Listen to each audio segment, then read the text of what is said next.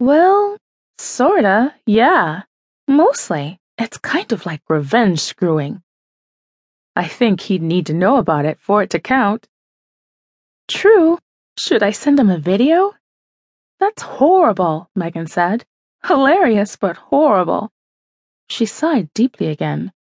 Do you have a video? No, but I could make some. I'm sure I could find a willing participant.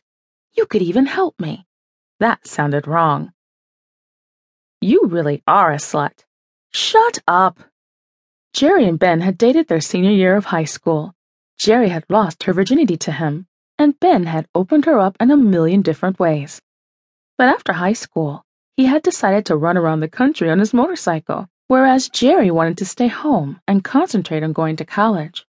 They had ended things off on a fight five months ago when he had left. She hadn't heard much from him since, so she pretty much considered them to be broken up. Mostly, she just liked the idea of getting back at Ben by sleeping with these other guys. Unfortunately, none of them held a candle to him in bed, so it didn't feel much like getting back at him.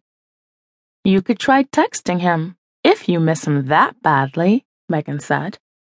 I can't do that. Why not? That would be like admitting defeat or something.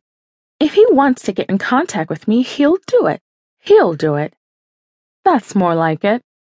She pouted a little. I still miss him. Megan rolled her eyes.